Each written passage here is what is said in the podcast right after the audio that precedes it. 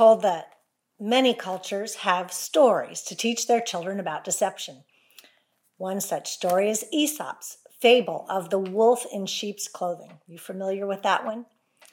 A wolf was having trouble feeding on some sheep due to the vigilance of the shepherd and his dogs, but one day it found a sheep's pelt that had been flayed and thrown aside.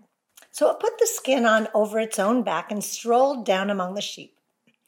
Now the lamb that had belonged to the dead sheep, whose skin the wolf was wearing, began to follow the wolf in sheep's clothing. Leading the lamb a little apart, the wolf soon made a meal of her, and for some time thereafter he succeeded in deceiving the sheep and enjoyed plenty of hearty meals. Appearances can be deceptive, can't they? Now, I don't know about you, but the older the get I get, the more easily I think I see through some scans at least. Maybe including occasionally seeing through the deceptiveness of my own heart. Jeremiah 17 11 warns me, though, the heart is deceitful above all things and beyond cure. Who can understand it? Are you familiar with that verse? It's so important. Let me say it again. The heart is deceitful above all things and beyond cure. Who can understand it? But in addition, the Bible teaches that we have a cunning enemy in the supernatural realm who makes it his business to deceive us. So, if I, with my very limited experience and intelligence, can easily rationalize sin and deceive myself, how much more easily can I be deceived by an intelligent being who studied human behavior for thousands of years?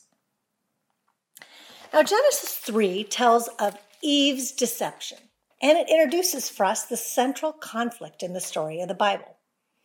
In the first two chapters of Genesis, creation was in an ideal state. Chapter 3 tells us what went wrong, how sin entered the world, and it introduces us to our enemy, the one who deceived Eve and who continues today to try to destroy us through deceit. Understanding Genesis 3 is crucial to making sense of the rest of the Bible. Chapter 3 also sets up the drama for resolution, hinting at God's solution to our sin problem. But we're going to wait to cover that important passage in our next lesson. This week, we're learning about Eve's temptation, how it was delivered and then indulged. So let's first look at Genesis 3 1 through 5 and consider how the temptation was delivered. Genesis 3 1 says, Now the serpent was more crafty than any of the wild animals the Lord God had made. Liberal Bible scholars tend to view Eve's encounter with this serpent as just figurative. But since the New Testament does speak of Adam and Eve as historical figures, there's no reason to believe that an actual serpent engaged Eve. The verse here states it to be one of the wild animals God created, and later a punishment comes upon the entire species. Now, the serpent is described with the word crafty. Look at the previous verse at the end of chapter 2, verse 25. It tells us that Adam and Eve were naked. Interestingly, in Hebrew, the words naked and crafty are somewhat sound alike. They sound alike enough alike that a play on words seems to be implied here. In other words, because of the woman's innocence, her nakedness, she was approached by a shrewd, a crafty creature. And we're told that the serpent spoke to Eve it doesn't seem likely that the animals in general, or even all serpents, had the ability to communicate verbally with Adam and Eve. The fact that a real snake actually spoke to Eve on this occasion is indicative of something or someone powerful at work. Nowhere in Genesis is the power behind the serpent named, and liberal scholarship often suggests that the snake merely symbolized Eve's own inner voice. But Jewish and tradition, Christian traditions insist that Satan is behind the serpent of Genesis 3. Revelation 12 9 and 22 specifically name the ancient serpent as the devil or Satan. Well, you may be wondering what does the Bible actually teach about Satan and the origin of evil? The 20th century Dutch American theologian Louis Berkhof summarized the Bible's teaching about the origin of evil in three points. First, from Deuteronomy and James, God cannot be regarded as the author of evil. God cannot be regarded as the author. Second, from 1 Timothy and Jude, sin originated in the angelic world, almost certainly due to pride. And third, from Genesis and Romans, sin originated in the history of mankind with the transgression of Adam. For he is the representative head of all his descendants. But what about Satan? What does the Bible say about him? The name Satan is Hebrew for adversary. Devil is the Greek translation of Satan. In the New Testament, he's also called by a lot of other names Beelzebub, the ruler or prince of this world, the prince of the power of the air, the evil one, the father of lies, the great dragon, the ancient serpent, and the devil. How and when did Satan become evil? Although many believe the heavenly beings, the angels, were created before God created the world, that gap theory that I outlined in Genesis in lesson 1 goes further, suggesting that the fall of Satan and his demons occurred earlier and is implied by what the theory calls the chaos and waste of Genesis 1 2.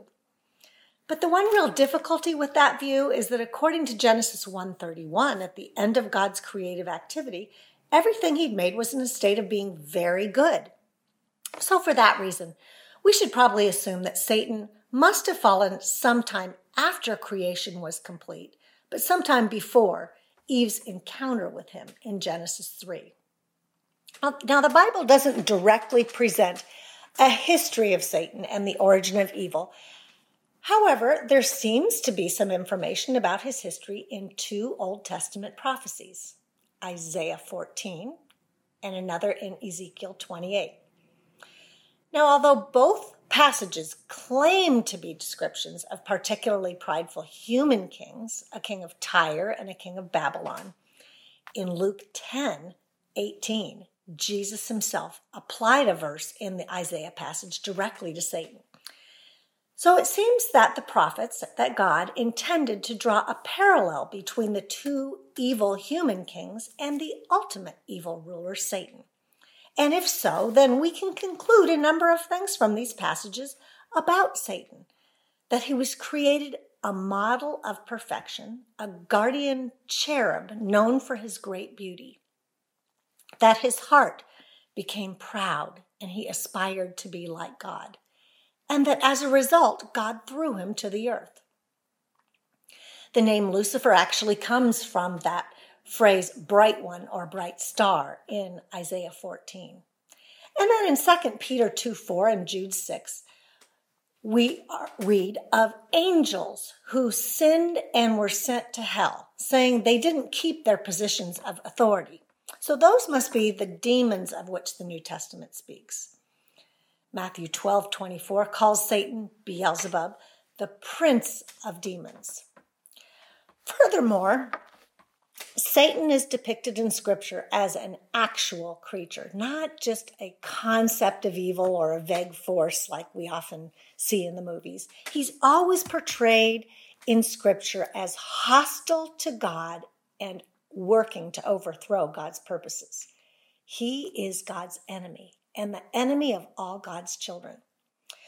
Although not all temptation comes directly from Satan, he most certainly works to lure us away from God and his good purposes. And he's been granted power, limited power, but nevertheless power to direct our circumstances, to hinder Christian workers, to perform signs and wonders, and to hold individuals in spiritual darkness. He's deceitful, the father of lies, and cunning in his attempts to deceive us about God's character and nature, about life, and about what's truly good. In fact, his use of the serpent in Genesis 3 suggests his deceptive methodology. Temptation often comes in disguise. Have you discovered that? And quite unexpectedly. Well, having said all this, it's important that we also know that the New Testament is clear about Satan's limitations and his defeat. He's not omnipotent. He can only do what God permits. He's not omnipresent. He can't be everywhere at once. And he's not omniscient. He doesn't know the future except as God has revealed it in the scriptures. And he is a defeated foe. According to 1 John 3 8, the express purpose of Christ coming into the world was to destroy the works of the devil. Jesus triumphed over him at the cross, sealing his destruction, which God's deferred until the end of human history.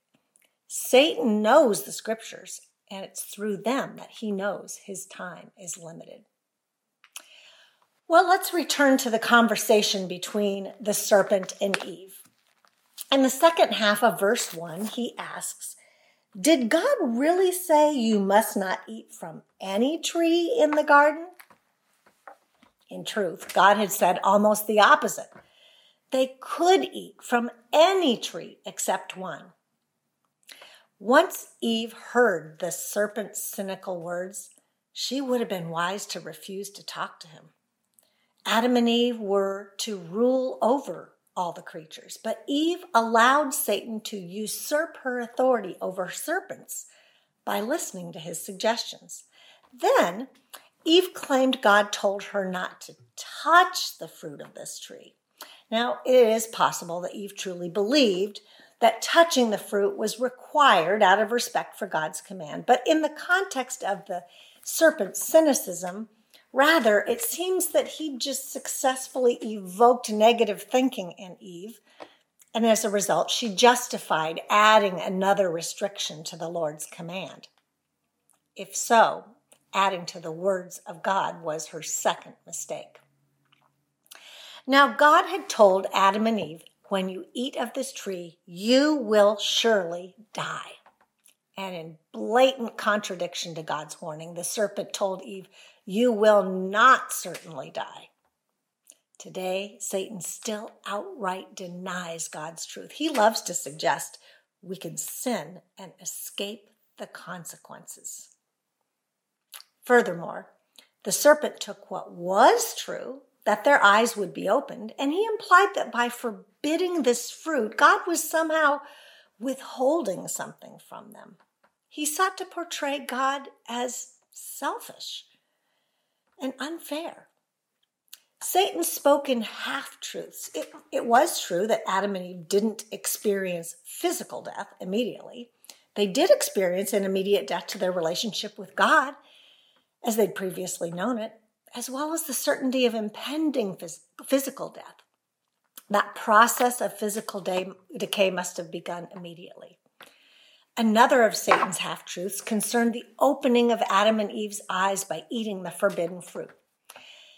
The deception was in, in, was in his suggestion that having their eyes open would be to their benefit. Satan also stated by eating the fruit that they would be more like God. That may have been partly true. That is, if the knowledge gained by eating the fruit was more than just the experiential knowledge of evil.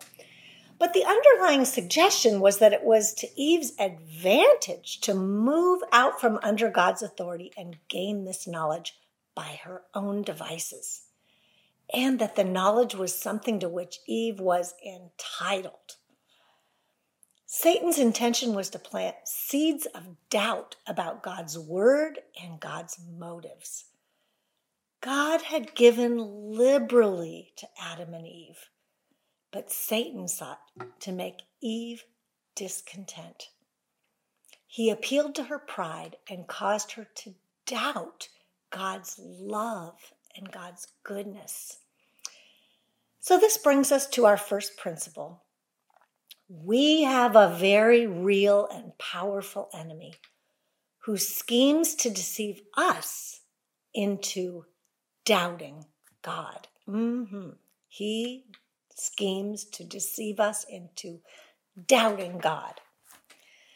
The Apostle Peter compared Satan to a roaring lion looking for someone to devour. Satan is a skilled deceiver.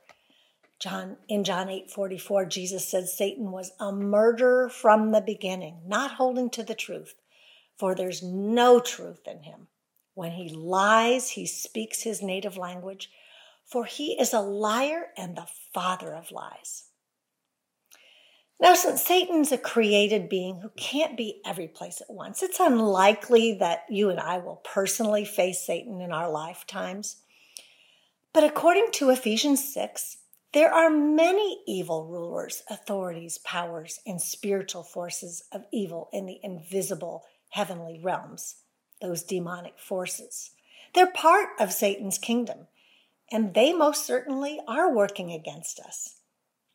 And they're eager to deceive us into doubting God. Now, you and I may think we've settled our doubts about God. We believe that He exists. We've trusted Jesus to save us. We believe the Bible is God's Word.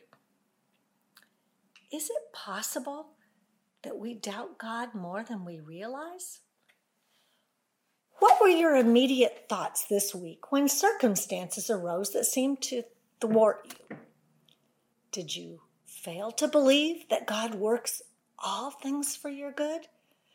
You may not have consciously disbelieved, but what did your behavior and your anxious thoughts reveal about your beliefs?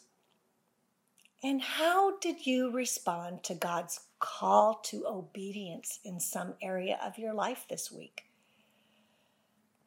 Do you sometimes, after all, fail to believe that God really knows what's best? Like Adam and Eve, are you sometimes tempted to doubt God's goodness? I'm afraid sometimes I have been. Maybe Satan deceives us, or we deceive ourselves into doubting God more than we realize. Satan's first recorded words in Scripture are did God really say? And ever since, he and his consorts have used that line in one form or another to tempt us to doubt God. The next time you face a difficulty, challenge, decision, or concern, what will you choose? Will you trust your own judgment? Will you trust appearances like the lamb of Aesop's fable? and be carried off by the wolf? Will you listen to the voice of doubt, or will you recall God's word and choose to believe him? Well, after the temptation was delivered, Eve indulged it and ultimately ate the fruit. Genesis 3 6 says, When the woman saw that the fruit of the tree was good for fruit and ple- food and pleasing to the eye, and also desirable for gaining wisdom, she took some and ate it. She also gave some to her husband, who was with her, and he ate it. Now, 2 Corinthians 11 and 1 Timothy 2 tell us that Eve was deceived. She found the fruit appealing as a source of food and attractive to the eye and desirable for gaining wisdom. Scripture says she saw. In other words, she used her own senses to evaluate the fruit's worth. It seemed good to her for the body, soul, and mind. Scholar Don Carson writes Throughout Scripture, the essence of sin is to put human judgment above divine command. Eve trusted her own judgment rather than looking to her Creator to be reminded of what He'd already told her about it. A conscious decision to examine and lust over the fruit sent her plummeting down the slippery slope of temptation until ultimately she ate it. Unlike Eve, when Jesus was on earth, he evaluated temptation on the basis of God's word. Oh, knowing scripture is so critical. So we can use it as our final authority when we're faced with temptation. The word of God is a sword for fighting our enemy. But verse 6 also says that after Eve ate, she gave some to her husband who was with her. Now, we can't know how much of the conversation with the serpent Adam actually overheard, but since the serpent used the plural you in his address, the plural word you, Adam probably overheard the entire conversation. Whether or not he overheard it, he chose to eat. And according to 1 Timothy, he did so without being deceived. Mm. There's no explanation in Genesis 3 about why Adam ate the fruit. Since he'd named the animals, it seems he would have known the serpent's crafty nature. The only possible conclusion is that Adam simply did not believe God's word. Wow. The New Testament says it's through Adam that sin has entered the world. As the first created human being, he's the representative of the race. Since we come from a single ancestral lineage, every human being has inherited a sinful nature. Yet, each of us is also responsible because we have personally chosen to sin. By the way, I'd love for you to read more about this in a letter from me, a letter you can find on the website entitled On Salvation. Romans 3:23 tells us that all have sinned and fallen short of God's standard. Romans 5 explains that just as sin came into the world through one man, that's through Adam, one man, Jesus Christ, is the source, the sole source of salvation. Even after we trust Christ for forgiveness of sins, until our bodies die, we still carry our sin nature with us. At our conversion, a new nature is birthed, but the old nature remains. The coexistence of the believer's old nature and this new nature is the reason why we experience inner conflict. Augustine described his understanding of man's relationship to sin in four statements. First, before the fall, man was innocent but capable of sinning. Before the fall, he was innocent but capable. Secondly, since the fall, we are not capable of preventing ourselves from sinning. Not capable of preventing ourselves. Third, Jesus' death and resurrection made it possible for believers to choose not to sin. Hallelujah. He made it possible for us to choose not to sin. And fourth, one day in heaven, best of all, one day in heaven, believers will no longer be able to sin. Won't that be a wonderful day? Well, verse 7 of Genesis 3 indicates that after Adam and Eve sinned, their eyes were opened. What did the fruit actually grant Adam and Eve? What was the nature of the knowledge of good and evil? A lot of suggestions have been offered.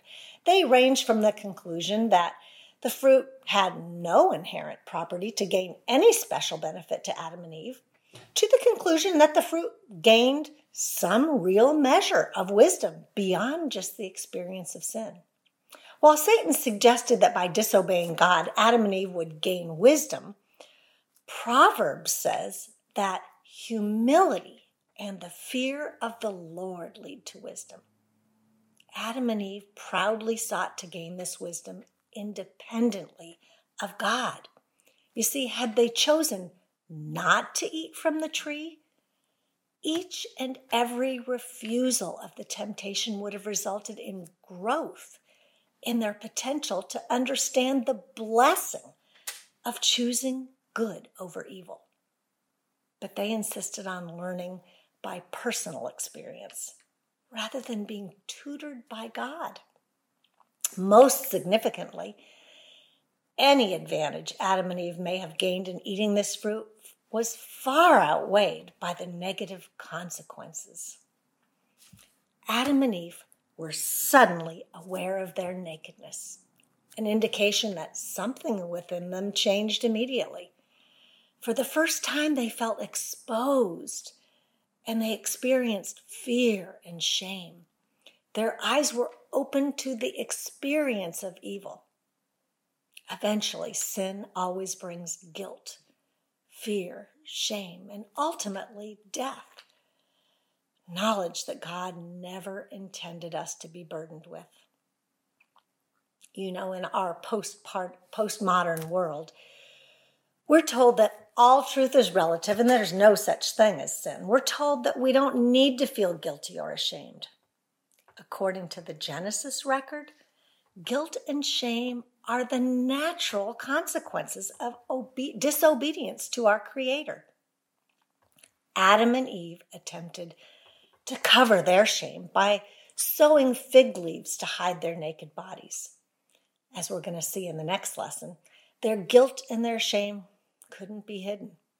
They could never have imagined the full impact of their sin. The entire human race inherited their guilt and innumerable atrocities have been committed throughout history. Our enemy seeks to convince us that the consequences of our sin will be non existent or minimal. He did that for Adam and Eve. He's still doing that today. That's our second principle that our enemy seeks to convince us that the consequences of our sin will be non existent or minimal. It's important to recognize that temptation and doubt are not in and of themselves sin, but once we indulge them, we've wandered onto sin's slippery slope. Sin always takes us further than we ever intended to go. It always affects those around us. Even sins we think we can keep private will, in one way or another, end up hurting others. Maybe you've believed that you can steal just one little thing from your employer and get away with it. Think about that as an example. Even if your theft isn't discovered, a guilty conscience makes us irritable and impatient, and someone in our home is likely to be affected. Whether our sin is revealed in the short term or not, there will eventually be some consequence. Maybe you've believed that you can ignore the needs of your parents without consequence. Do you think your kids won't notice? One day they're likely to treat you the same. That's a scary thought. You see, there's always consequences. What about that occasional swearing, just a little peek at pornography, an inoffensive lie, or, you know, a slightly inappropriate touch? Are they really of no consequence? if we believe that, we are indeed deceived. Once we've indulged temptation, we have no control over where, where it will take us or who will be affected. My friend, onto what slippery slope have you been venturing? Will you believe God's warning that the destruction from falling into the sin might be greater than you can imagine?